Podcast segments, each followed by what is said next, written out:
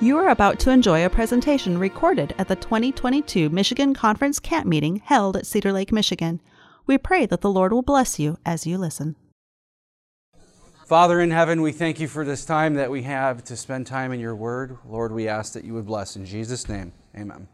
The evidence of New Testament archaeology, biblical archaeology, why is it important? Some people may have doubts as to whether or not the Bible is, is true or not. And when we study biblical archaeology, it gives us evidence, it gives us reasons to believe, right? While no one archaeological find proves that the Bible is absolutely true, it's when there are hundreds and thousands and millions of biblical archaeological finds that make up the total picture of what Bible archaeology has to offer us. So when you put it all together, you can see that the things that the Bible said in history are in fact actual. So if we can trust the Bible historically, then that means we can trust the Bible spiritually. That's what Bible archaeology does for us. It helps us to come to the conclusion that I can receive the Bible as historically accurate. All right. From the book is Atheism Dead by Eric Metaxas, page 122. He says, I have read many more such things and have come to wonder whether the spades and pickaxes of archaeologists have been doing what the telescopes and microscopes of the scientists have been doing. It seems slowly but surely they, the archaeologists, have been pointing unavoided, unavoidedly to the paradigm shifting idea that the God of the Bible is real. So, again, let's ask we have a couple new faces here today. What are the criteria that biblical archaeologists use to determine what is and what is not a legitimate discovery? The discovery must be directly related to biblical people or groups, places, events, or it must be related to the composition of the Bible itself. Now, we saw yesterday reasons to believe from the Old Testament. Now let's see reasons to believe from the New Testament. All right, New Testament finds Sergius Paulus inscription. There's several of these.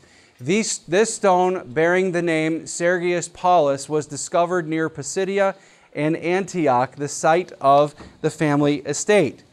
In Acts chapter 13, take out your Bibles and go to Acts 13 in Acts chapter 13, verses 5 through 7, you read about a man named Sergius Paulus. He was, I believe, a member of the proconsul. Um, Acts chapter 13 and verse 5. Acts 13 5, Acts 13 5. Are you there? The Bible says in Acts 13 5, and when they arrived at Salamis, they preached the word of God in the synagogues of the Jews. They also had John as their assistant. Now, when they had gone through the island of Paphos, they found a certain sorcerer, a false prophet, a Jew, whose name was Bar Jesus, who was with the proconsul Sergius Paulus, an intelligent man. This man called for Barnabas and Saul and sought to hear the word of God.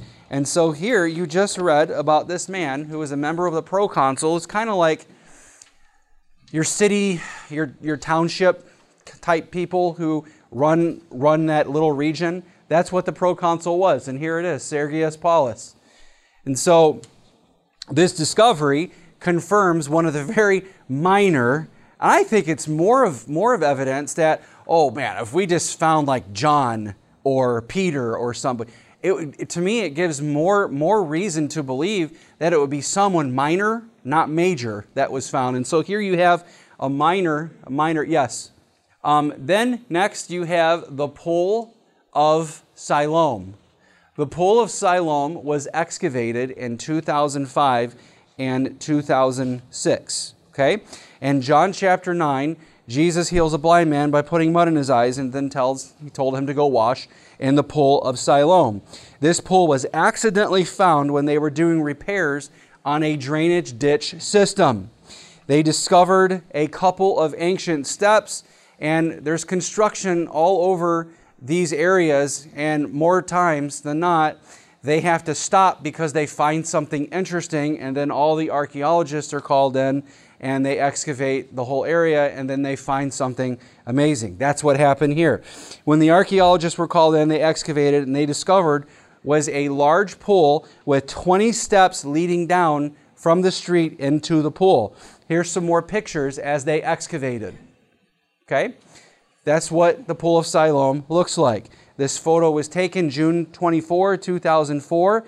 Archaeologists Eli Shukron and Ronnie Reich quickly discovered a series of steps leading down to an adjacent garden. Okay? So, this is what the Pool of Siloam looked like in the days of Jesus.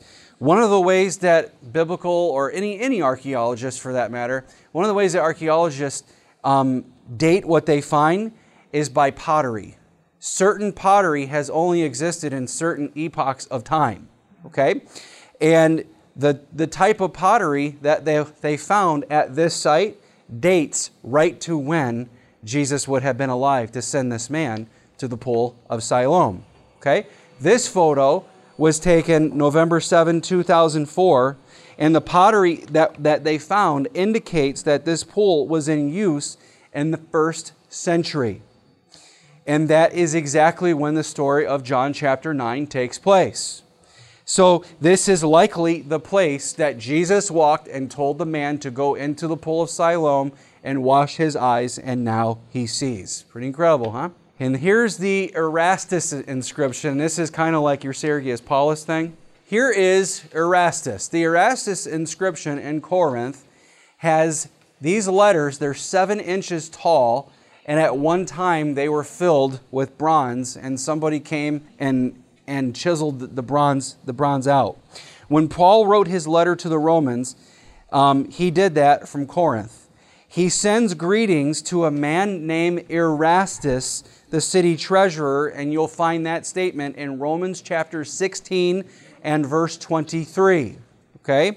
In 1929, archaeologists were excavating in Corinth and came across this large paving stone, and it clearly says Erastus on it. Okay?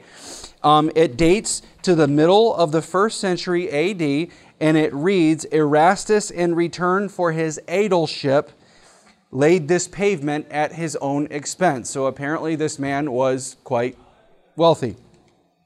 What's an aedile? An aedile was an elected official who maintained public buildings kept the streets in, in good order, oversaw the market, and managed the local games, such as the Isthmian Games, which were held every two years in Corinth. Okay? So, this Greek word for treasurer is oikonomos, which means manager or, or steward. While an aedile and an oikonomos are not exactly equivalent terms, the term oikonomos could describe a work that an aedile would do. Thus, the Erastus that the Apostle Paul mentioned was likely the high ranking Corinthian official who laid the paving stone at his own expense.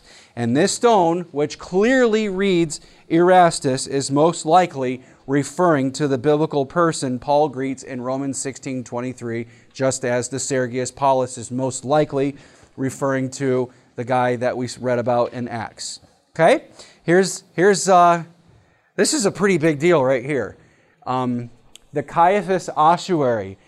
Ossuaries were only used in Jerusalem for one period, and it was the period right around when Jesus died. An ossuary is a bone box where the remains of an individual were placed inside of this box. Okay? The ossuary of Caiaphas, the high priest who oversaw the trial of Jesus, has the bones of a 60 year old man were found inside of it. Okay? The Jews would take the bones of the deceased, place them in these boxes. And here's what happened the bones of Caiaphas are inside this box. That's kind of a big deal, right? In 1990, a construction team was building a water park near Jerusalem when a bulldozer plowed through the roof of a first century tomb. I mean, can you imagine being a foreman over there? You have to be so careful every time you put your, your, your bucket into the ground. archaeologists were called in and they discovered a variety of ossuaries. One that was inscribed with the name Joseph, son of Caiaphas. Okay? Inside were the bones of six people, including those of a 60 year old man, which scholars believe are the remains of Caiaphas himself. Okay? And so the ancient historian Josephus records that Caiaphas' full name was Joseph Caiaphas and that he held this role from AD 18 to 36. Now, which year did Jesus die in? Nisan 14, 31 AD, right? That was, that was Passover on that, in that year. So that fits right within that time period. Okay, so they go digging in the sand, they find stuff, they do, they do, they, they do construction, and they prove that the Bible is the Word of God. So many scholars are convinced that this is the ossuary of the high priest who played a prominent role in the trial of Jesus. Why is this an important find? The reason why his ossuary and the physical remains provide evidence confirming the existence of a prominent person. So we have a couple minor people, and then now this is a prominent person, the high priest of, of Israel. The Caiaphas ossuary is currently on display in the Museum of Jerusalem. So if you go to Jerusalem, you can see his bone box.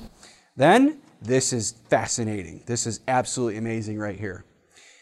This is a stone that was discovered during an excavation of the Temple of Jerusalem. What year was the temple destroyed, friends? Who did it? Romans. Prince Titus specifically was the one who did it. And they excavated that area um, sometime later. And it says the temple warning inscription a piece of an apple skin there. The, the, the temple warning inscription at the Istanbul Archaeological Museum um, trace amounts of red. So you have a white stone with red letters. What does that mean? They really wanted you to read it. Okay? Yeah. Trace, uh, trace amounts of red paint have been found within the letters, indicating that the inscription once stood out in bright red. So we can see in the scriptures that Jesus spent a lot of time teaching in the temple, and Jesus walked past this stone many, many times. So inscriptions have been found. The first is called the temple warning, the temple warning inscription. This is called the temple warning inscription. And the inscription was a warning on a big white stone with red letters for any foreigner who was not a Jew to not go past this point. There was the courtyard of the Gentiles, and then there was a stone that you, unless you were a Jew, kind of like a Mormon, right, that has been initiated or whatever, you can't go into the, the, the temple. Same, same idea.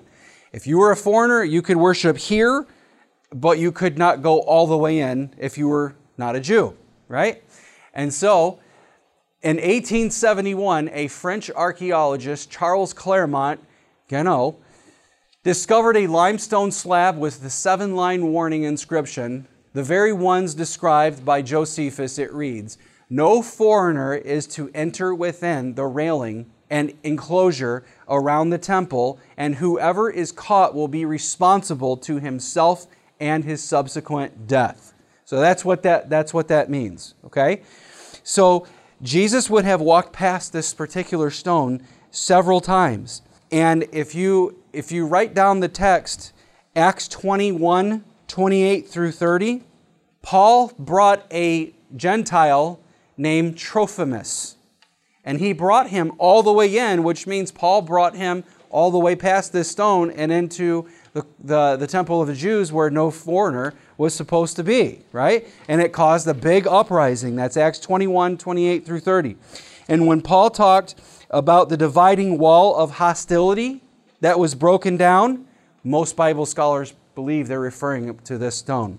Ephesians 2:14 For he himself is our peace who has made both one and has broken down the what? The middle wall of separation. What middle wall could we be talking about? The wall where that stone was that said that no Gentile could go into the temple. Because ever since Acts chapter 7, when Stephen was stoned, that was that was Israel's probation to accept Jesus as Messiah. They stoned Jesus in the person of Stephen, and from Acts 8 all the way through 28, the gospel further went to the Gentiles, and the Sanhedrin, or the Jews as a nation, never ever received another invitation to accept and preach Jesus as Messiah. They turned to the Gentiles, and now Jesus has made both Jew and Gentile one. Okay? So there is neither slave nor free, Jew nor Greek, for you are all one in Christ Jesus. You could say it today there is neither black nor white, Mexican or Italian, for you are all one in Jesus. Okay? So if you struggle with issues of racism, you need to take that to Jesus because that ain't going to heaven. Somebody could say amen. amen. All right. So it didn't say, but I would imagine, I mean, maybe not quite the size of this because, I mean, that'd be real hard to put in place, but it, was probably big enough with the red letters to read. Probably about the size of your TV. All right. So, uh, Seventh day Adventist Bible scholars, this is from the SDA BC uh, on, on Ephesians 2.14. Literally partition wall of the fence, meaning a partition wall which is the fence. The imagery may have been derived from the barrier in the temple separating the court of the Gentiles from the court of the Jews. There you have it. Okay? I mean, from Christianity seems to be the focus after 8 of uh, Acts chapter 8, and Judaism is kind of downplayed and reformed in Paul's, in Paul's writings. Before then, this, this wall separated everybody. Okay, then there is the trumpeting inscription. This is an inscription found at the base of the Temple Mount, which reads, To the place of trumpeting, indicating that it had come from the place where the priest blew the trumpets. Because at the beginning of the day, the priest blew the, the trumpets, and the temple was open. And then at the end of the day, the priest blew the trumpets, and that meant the temple was closed. So if you're going to get your laundry in, you better do it between the trumpets, right? So in 1968, an archaeologist, Benjamin Mazar, discovered a three foot long stone block that had been destroyed when the Romans destroyed the temple in 70 AD. These two inscriptions are the clearest archaeological evidence that we have testifying to the second temple and the closest we can get to the most hallowed place of Jewish worship, which was in the first century, the temple that was destroyed in 70 AD by Prince Titus and the Romans. Okay, so now let's move on to the Nazareth inscription. The Nazareth inscription is a first century imperial edict pronouncing the death penalty for anyone caught stealing bodies from tombs. Which event in history would be important for someone stealing bodies from tombs? You see what history is pointing us right back to the fact that the Bible is the inspired Word of God. So in 1878, Wilhelm Frohr, and I know I'm getting all these ethnic names wrong, found a marble slab bearing a Greek inscription from Nazareth. Okay? When he died, his collection was inquired by the Paris National Library where it was rediscovered. In 1930, you guys should have all this information on your, on your handout. I'm like, you should be right there. In 1930, it was translated and, and published by a French scholar, Franz Kumhout, causing considerable excitement in the academic community. Another find from the Jerusalem temple. This is an edict of Caesar, likely dating from the reign of Claudius Caesar, which is 41 to 54 AD. It imposes a death penalty upon anyone caught stealing bodies from his family tombs. Now, what was Jesus buried in? A tomb hewn out of a rock. Now, why would Caesar feel the need to make such a decree? Was there a situation that involved possibly a body being stolen? And we're going to talk about that in more detail tomorrow when we talk about the resurrection of Jesus. Tombs were robbed in, in antiquity, but they didn't take the bodies, they took the goods. Like, they didn't walk out with King Tut, they walked out with his gold, right? Yeah. So the situation seems to be directed towards Jews. What situation could this be referring to? Well, probably Jesus. The disciples came at they in verse 13 of Matthew 28. um, I believe it was Herod that said, Tell them that the disciples came at night and stole the body away while we slept. And so, therefore, Caesar re- reacted and made a law that no bodies would be stolen, and now there would be a death penalty for doing that. It's absolutely amazing. Okay? Now, this report no doubt reached the ears of the Roman emperor, who likely would have seen the new Christian uh, sect as a dangerous anti Roman movement. Dr. Bill Clyde, uh, but Dr. Clyde Billington, PhD, is the current president of the Near East uh, Archaeology Archaeological Society and digest edit- editor of Artifacts magazine. He has studied the inscription and concludes the context of the Nazareth inscription clearly proves it was written for Jews, not Gentiles, and that it was almost certainly issued by Claudius in response to the story of the resurrection of Jesus of Nazareth, King of the Jews. Okay? Now we go to the Gallio inscription. The Gallio inscription from Delphi, Greece, confirms Gallio as a proconsul of Achaia and dates to the spring of AD 52. Why is this an important discovery? The Apostle Paul spent one year and a half in Corinth on his second missionary journey. In Acts 18, we read, when, verse 12, when Gallio was proconsul of Achaia, the Jews with one accord rose up against Paul and brought him to the judgment seat. So, this Gallio inscription is a group of nine fragments that were discovered at Delphi, Greece. It was written by the Emperor Claudius, and in it he speaks about guarding the cult of Apollo at Delphi and references Junius Gallio, my friend and proconsul. Okay? So, this inscription states that Claudius had been uh, acclaimed emperor um, for the imperator for the sec, for the 26th time, okay? Dating it between January and August AD 52. In his book on biblical, biblical chronology, Dr. Andrew Steinmann notes that since proconsuls usually took office on May 1st and served for one year, okay, we know that Gal, Gallio served as proconsul from Achaia from May 1st, 51 to April 52 AD. Why is this important? This discovery allows archaeologists to pinpoint when the Apostle Paul was in Corinth, and this means that he would have been brought before Gallio by the Jews sometime in the middle of AD 51. So this helps us to pinpoint Gallio and Paul as well, as also as Paul, as a legit historical figure. Okay?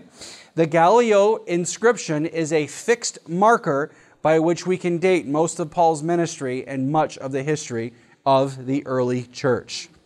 Okay? Next, we have the Pilate stone.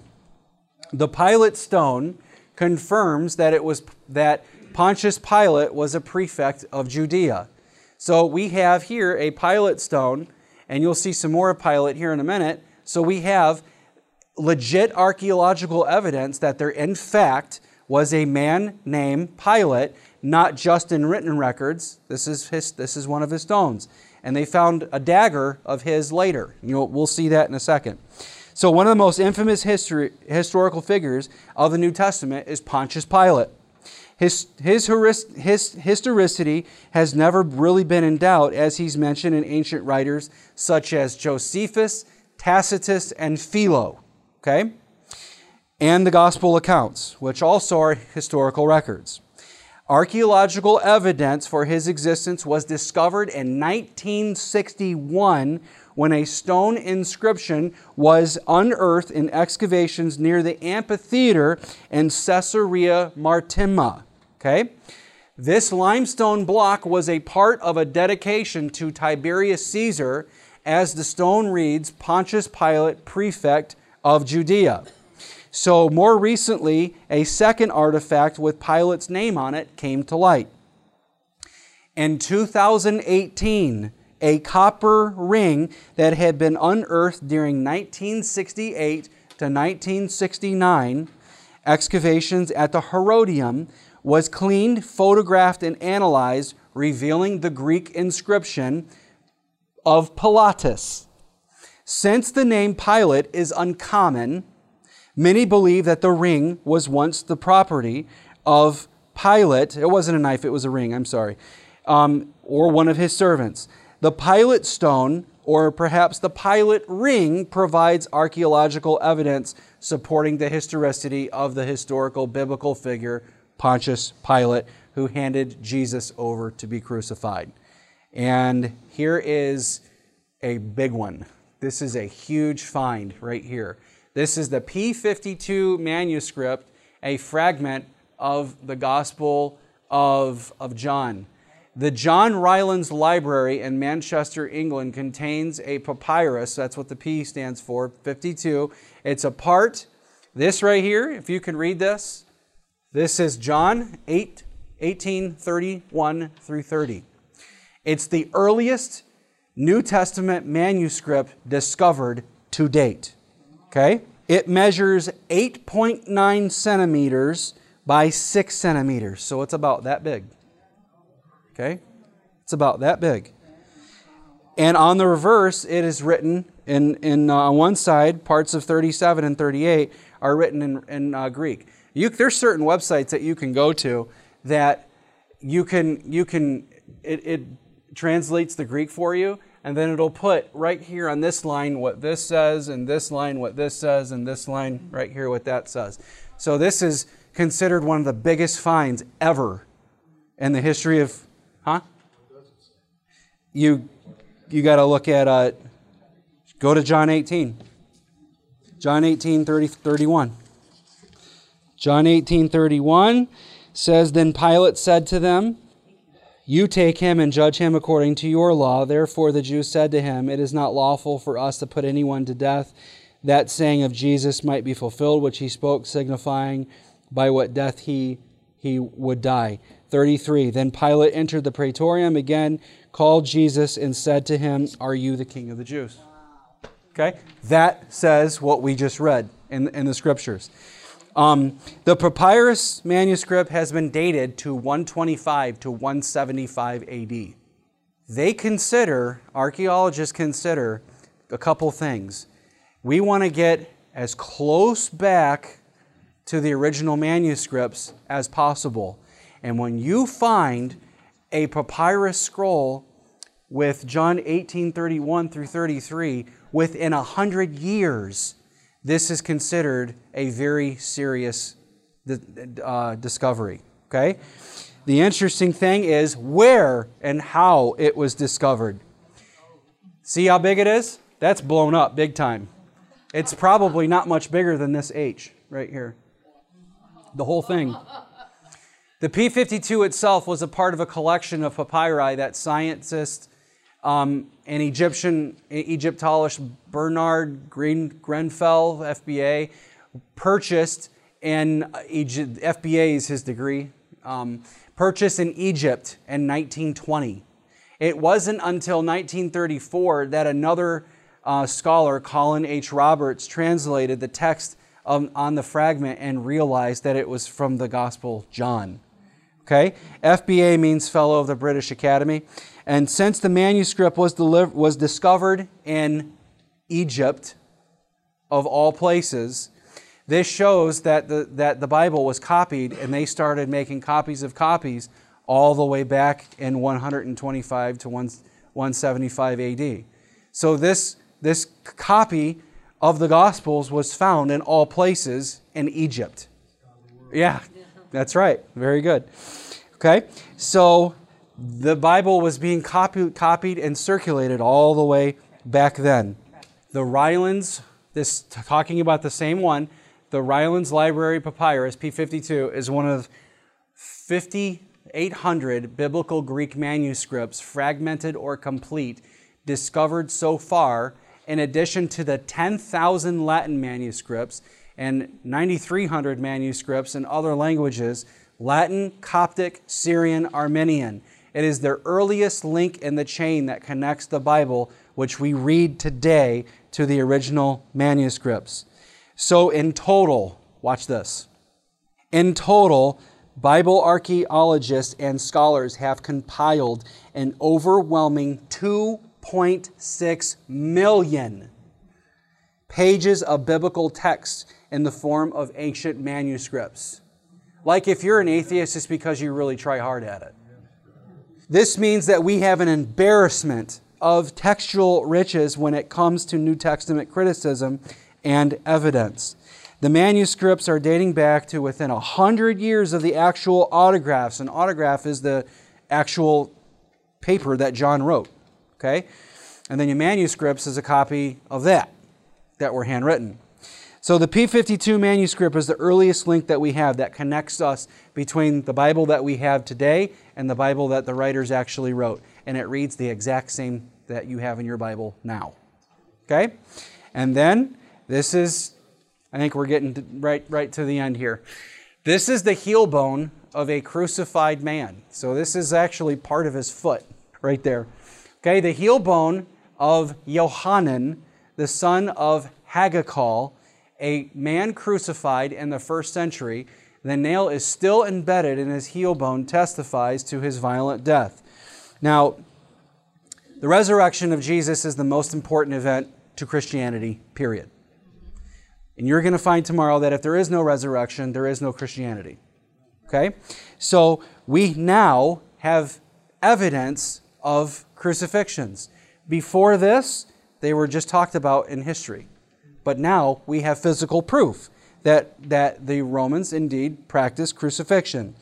So many authors wrote about crucifixion, such as Josephus, um, Plautus, and Seneca.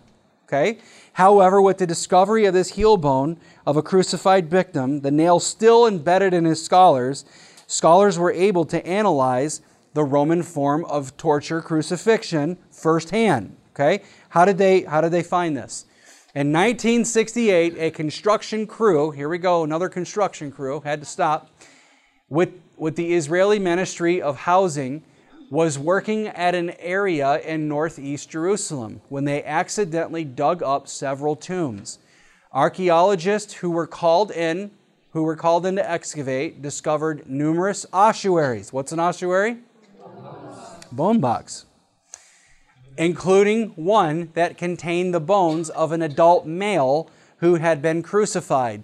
His name was Johanan, which was inscribed on the outside of the bone box, and his right heel bone contained the rusted spike from his crucifixion. So, the analysis of the heel bone and the nail dated to the first century AD. Why is this important? Critics argued that the body of Jesus would have been disposed in a mass grave with other criminals. Okay? They, they usually dumped these types of bodies in the valley of Hinnom or Gehenna, which worm does not die and its fire is not quenched because they were constantly adding fuel to that fire, right? It was a trash heap. Because of this discovery, we now see that the loved ones of a crucified individual could actually approach the body and get the remains and put them in an ossuary. This gives credence to the possibility that Jesus could have been taken down by Joseph of Arimathea and put in a new tomb. Okay? So, this, this concludes our, our, our series on New Testament, but there's even more discoveries that have been made the tomb of Jesus in the, er, in the Church of the Holy Sepulchre. They believe that that is the actual place where Jesus was buried. First century houses in Nazareth, the Bema seat in Corinth, the seat of Moses in Chorazin, Peter's house in Capernaum, the Jesus boat, possibly the boat that he preached, I think, the Sermon on the Mount in. Um, the Agora and the Great Theater in Ephesus, the Pool of Bethesda, Benedict anchors discovered near Malta, um, the P. Sulpicius Quirinius inscriptions, recent discoveries at El Araj Bethsaida. Okay? What does biblical archaeology do for us? It confirms what we already believe and just nails it solid. Okay? Many Christians accept the Bible, the, the Bible by faith. Now you see it by sight. Okay? We step back and we look at 150 years of archaeological discoveries, and it leads us to a conclusion that the Bible is trustworthy. Amen? It reminds us of a powerful scripture. The words of the Lord are pure words, like silver tried in a furnace of earth, purified seven times. You shall keep them, O Lord. You shall preserve them from this generation forever. Okay? Bible archaeology confirms that the New Testament is historically is a historically accurate document which has been reliably transmitted over millennia. How do you receive it? Okay, this theodicy pertains to the question where is God and human suffering? If God is so good, why is the world so bad? This is one of the biggest questions that, that um, I was a Bible worker and I was out knocking on doors trying to find Bible studies. And uh, one man said, If God is so good, why is the world so bad? And he told me a terrible story about something that happened to somebody, and I didn't have an answer for him. And I don't know about you, but I don't like when I don't have answers. And when I don't have answers, I don't let them buffalo me. I go read books and I get information and I compile a satisfactory answer. Okay? That is what God's people are supposed to do. We used to be called the people of the book. Okay? So, where is God when it when it hurts? Now, Here's some books to read on this subject. Um, if I were you, I would take a picture of this screen. This is something that Seventh day Adventists should know more than we do. This, this one right here is the only book that is written by a Seventh day Adventist. David Asscherick wrote this book, but David Asscherick is no Bible scholar with a PhD and all this. I mean, he's got a PhD in his head, but this guy is the real deal. John Peckham. He's probably got a couple PhDs in his head, but this is the only legit scholarly work in our church on the topic of theodicy. Okay? The word, okay, by this one and this one, first, second. This guy is not an Adventist, this guy is, and this book is the book that helped me when my mom died. Okay? Okay, the word theodicy is two words theos, which is God, dike, and judgment. Theodicy literally means justifying God or God and judgment. The German philosopher and mathematician Gottfried Leibniz coined the term theodicy in 1710. His work, Theodicy, though various responses to the problem of evil had previously been proposed. He's the one who came up with the term theodicy. Okay? Who is God? Or who is God to you? How you answer makes a big difference. Okay?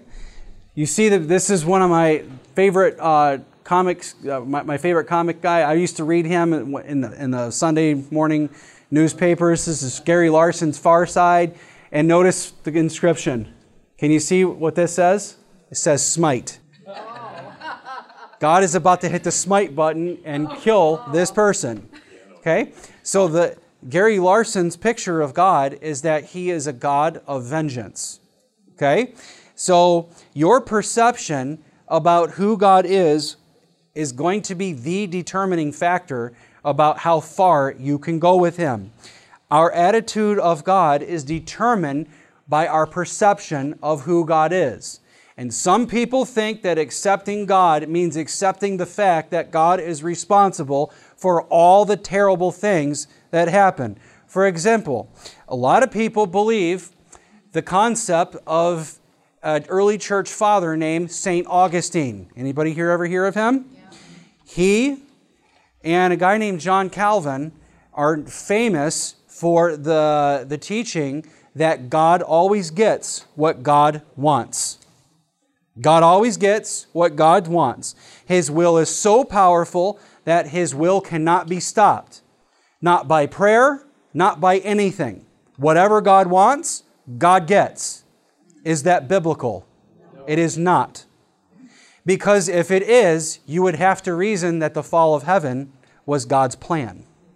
And that Adam and Eve eating the fruit was a part of some great plan that God had to reveal something more loving about his character that the death of Jesus could show, right? So if we believe that God gets everything that He wants all the time, then you would have to reason that this experiment that we're in is, is geared for us to know something more about God's love. God did not need sin to show that He is loving. Okay? So then, if God, if the thought of God gets everything he wants, you have to follow that through to its logical conclusion. God is responsible for sin because sin happened. And if God always gets what he wants, then he is therefore responsible for sin. Okay? So that means that everything that happens 9 11, COVID, rape, murder, all of it is a part of God's plan, according to that world. Upon these terms, many people reject God and say things like, if that is God, then I want nothing to do with him, and plunge off into some atheism, or what I call Seventh day Adventist atheism, because a lot of people have this idea that whatever happens is a part of God's plan, and I must learn a lesson from it. Your view of, G- of God is determined in Jesus. Okay? Jesus said, He who has seen me has seen the Father. How can you be excited about a God who takes your baby? How could you be uh, excited about a God who, who, who uh, tells people to fly planes into buildings and 3,000 people are killed in New York City? Okay? I believe that a lot of unidentified and undiagnosed legalism, mechanical religion, is because of our picture of who God is by false theology in Scripture. And what I mean by that is, you all know the statement that Job made the Lord giveth and the Lord taketh away, blessed be the name of the Lord. You all know that many people think, well, I say whatever the Bible says and I preach whatever the Bible says. The Lord gives, the Lord takes away, so it must be true. Job made that statement in ignorance. And his friends came and told him that God is doing this to you because one, you're a sinner, and two, God is trying to teach you something. And when you learn that lesson, maybe you'll get everything back. Okay?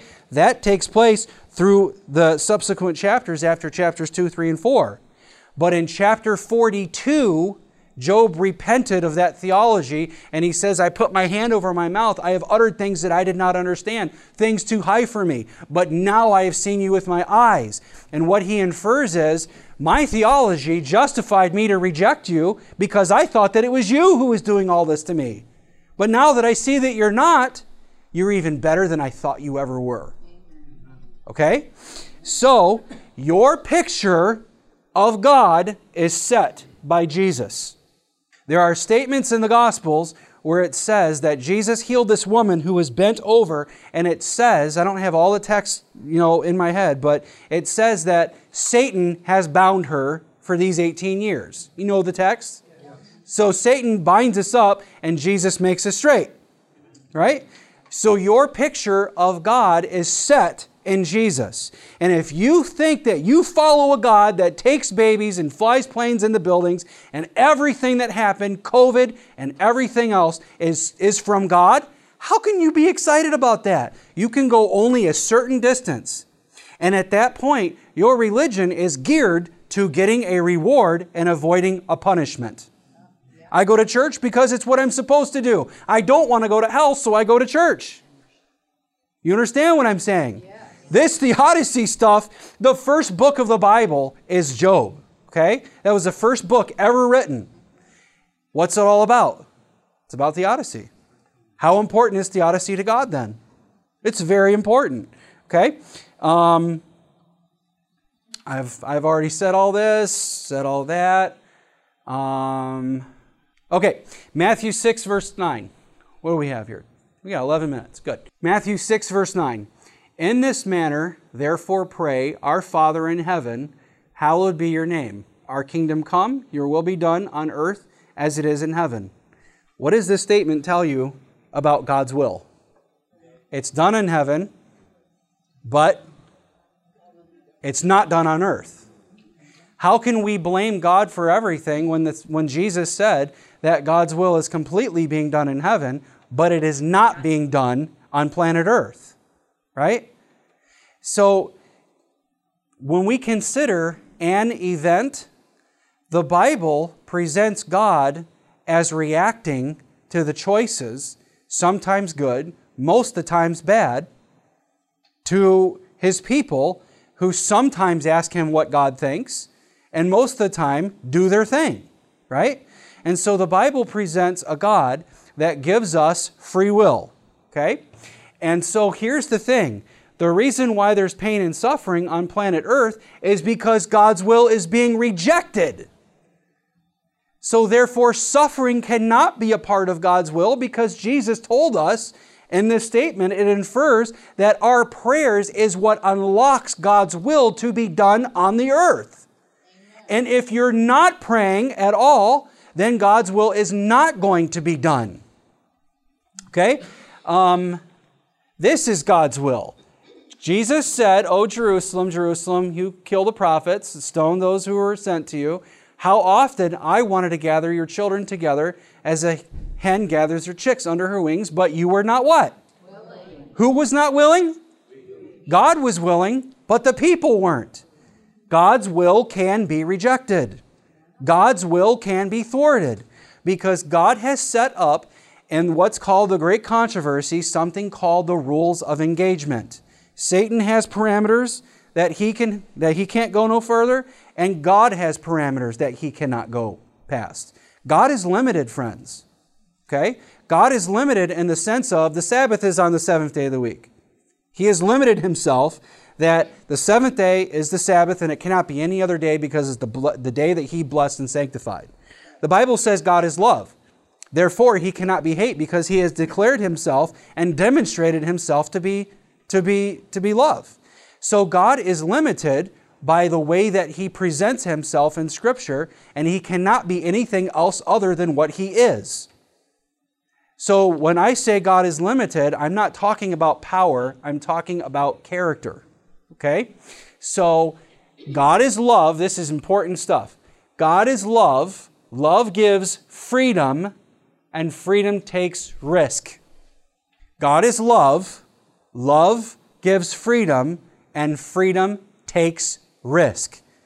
Apparently, God would rather struggle with our wills than reign supreme over robots. Okay? So here's the thing. Some people say, why did God allow this to happen? Right? Anybody ever asked that question? I asked that question.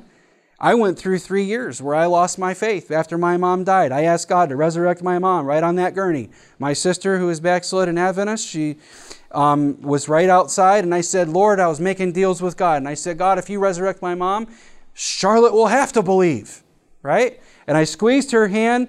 Text says, if you have faith the size of a mustard seed, you'll move mountains. I said, well, here's a mountain, God. Go ahead, right? And so I squeezed her hand, and she just laid there. And I said, well, maybe you didn't hear me. So I did it again, and I squeezed her hand the second time, and she just laid there. I was so mad, I wanted to pick the chair that was right up next to me and throw it right into the wall. I was, I was hot. And from that point on, for about three years, I prayed for my food and I prayed for my sermons when I preached, and that was about it. Pastors are people. They are not, they are not machines. Okay? We struggle like everyone else does.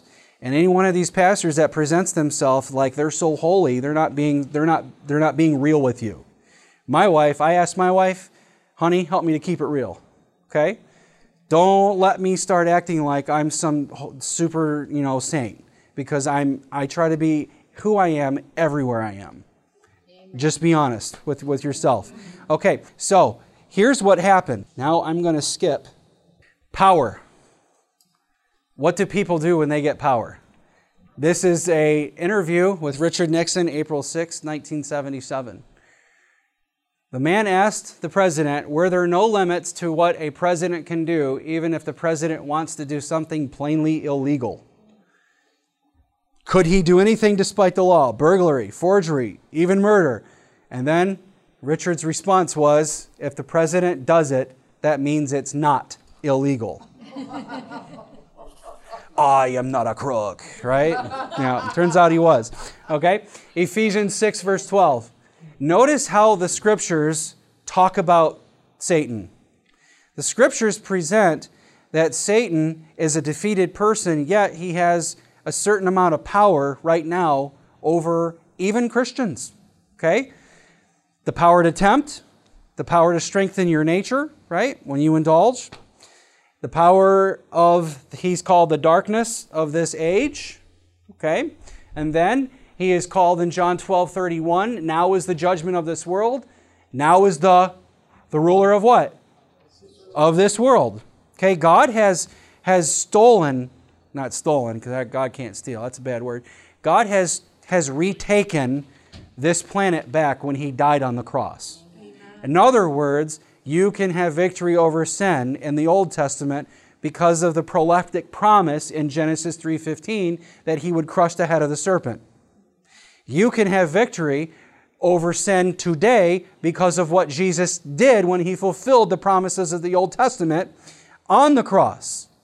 So the purpose of the gospel is to that we accept Jesus, he takes us just as we are, and then he begins a process in us called sanctification, and we become less like ourselves and more like Jesus. So that when Jesus comes, we look just like him at the second coming. Satan is also called the ruler of this world in John 14 and verse 30. And notice when Satan tempted Jesus, um, the devil said to him, All this authority I will give you. Jesus did not stop him and say, Whoa, whoa, you have no authority here. This world is my Father's. Because it, it was stolen. Adam gave it to Satan when he ate that fruit. And so there was no argument here. Jesus did not correct uh, Satan. He said, um, Go away from me, right? Because the world does belong to Satan right now because most of its people are following him. Okay? Then John 5, verse 19. We know that we are of God, and the whole world lies under the, the sway of the wicked one. 2 Corinthians 4, verse 4 whose mind, the what? The God of this age has blinded. Ephesians 2 2 calls him the prince and power of the air, right? Okay. Um, I'm going to skip that. I'm going to skip that. Um, I'm going to skip that. I'm going to skip that. Now, if everything that happens on earth is God's plan, this is June 6, I think 2020, when they stormed the Capitol building. January 6, January 6 if everything that happened on earth is God's plan or will, then why would God ask us to even pray in the first place? If our prayer does not affect God at all, why would we bother praying? So, the science of, of prayer tells us that our prayers affect God, and God has limited himself in the rules of engagement that the answers, that, that God's will, in a certain extent, is limited by the prayers of his people. Okay? So your prayers enact God, and this is how God has set it up in the rules of engagement in the great controversy. Okay? So your prayer unlocks God's will to be done on planet Earth. And a lot of times when God intervenes, you hear about the person going down the alley and big thieves come up and then they look up and they see this big tall figure, right? You hear these stories about how angels materialize and then they let the lady go and uh, the girl either doesn't know about it or she finds out later that some 12 foot tall person was behind her, and, and these, these kinds of stories happen. Most of the time, they are in responses to um, uh, inter- intercessory prayer. Okay? So, all right. I'm going to skip. Okay. Now, what makes God's power so great is that He does not exercise His power in every way that He could because His divine power is guided by his, God, his divine love. Divine power is guided by divine love. So when something terrible happens in the earth, you need to make a difference, write this down, between what God permits and what God promotes. So permission versus promotion. Promotion, tree of life. Permission, tree of knowledge, because God is love God gives freedom, and freedom takes risk. He promoted the tree of life, but because of freedom, he permitted them to sin and eat from the tree of knowledge. Why are people raped? Why do babies die? Why do we have COVID? Listen, in a hurricane, there is no why. There is no big, great, you know, um, explanation and innocent people get hit by stray bullets in war. Just ask some of the people in Ukraine. You hear all kinds of stories. You know, grandmas or babies or children get hit in crossfire between the Russian and Ukrainian uh, fighters.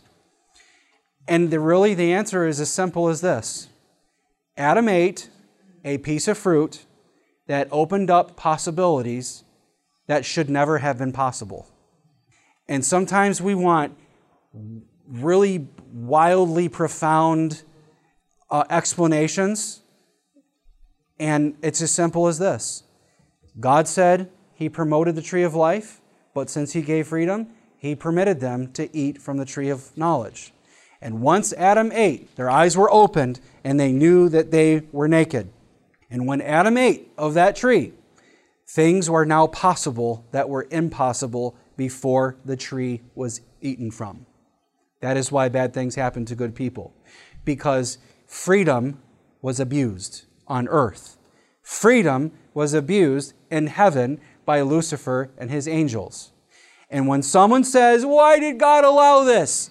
What you're really asking is, God, why did you give me the choice to do wrong? Why did God give Adam the freedom to do what was wrong? And what we're really asking is, why didn't God program Adam to never eat from the fruit? In a world where God is love, love gives freedom, freedom gives choice, love is possible. In the other world where we don't have choice, love is not possible. Since God is love, the text says God is love. He doesn't like love or he has love. God is love he must therefore always give choice. And when God gives choice, he does not take away the choice when people choose to use their freedom to fly planes into buildings. The Holy Spirit was probably telling those people, divert. You don't have to do this until that plane hit the building in New York City. Okay? The Holy Spirit confronts and we resist God's will, and that is why bad things happen to good people because of misuse of human free will and angelic free will. Okay? I'm really summarizing a lot here, so I hope you're hope you're following me. Now, power. I'm going to finish with this. You with me? Okay, good. The temptation in the wilderness. When God said, "Let there be light," boom, and there was light. Was that power? When Jesus stood up on the boat after the disciples were freaking out because they thought that they were going to be drowned in the Sea of Galilee, and he stood up and said, Peace be still. Was that power? Okay, so that's kind of how we tend to think in terms of power by action. But maybe God's power is best displayed by what he wouldn't do. Jesus was 40 days. Anybody here ever been 10 days without eating? Anything? Nothing. Yeah, nobody. Jesus was 40 days without eating or drinking, and he said, oh, Those rocks over there, they look like loaves from Mary's oven. Command these stones to become bread. What did Jesus do? He quoted a text from Deuteronomy. Okay? It is written, Man shall not live by bread alone, but by every word that proceeds from the mouth of God. Would Jesus use power to benefit his human condition and the extreme, most extreme circumstances? Yes or no? Okay? Fast forward to the cross. They said, Come down and save yourself. And there were at least four people who said, I have a, I have a sermon called um, the, um, Come Down from the Cross. And there was at least four individuals who said, Come down from the cross. Jesus, in his most extreme condition on the cross, would not use his divine power to benefit his human condition in the most extreme circumstances because divine power is guided by divine love. Do you see it? So, therefore, the fact that Jesus would not use his divine power to benefit his human condition, even such under dire extremes, proves that God will not abuse divine power under any circumstances. Since God uses divine power lovingly and justly, God therefore cannot be responsible for any human suffering. We bring that on ourselves. Okay? Now, remembering that our view of God is revealed in Jesus Christ, this means that when God did not resurrect my mom, I can trust because he how, how he does and does not use power, I can, I can respect that it was for a good reason and that it was fair. So I can trust God to be fair with the way that he uses and does not use power because he has demonstrated in the scriptures that his divine power is guided by his divine love and that he will not abuse power under any circumstances. And that is why you can trust God in the midst of the crazy world that we live in because it isn't God's fault. Let's pray. Father, with this knowledge, we can confront the things that happen in the world, not just accept that everything is your divine plan. You do bring good out of bad.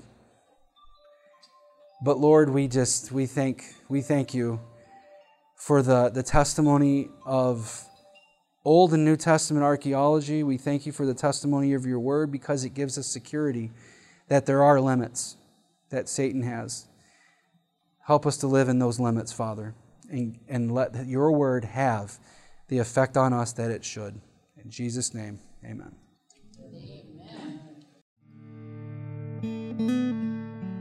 To listen to more of these presentations, you may visit the audio archives at misda.org slash audio 22 or search for Michigan Conference Camp Meeting wherever you get your podcasts.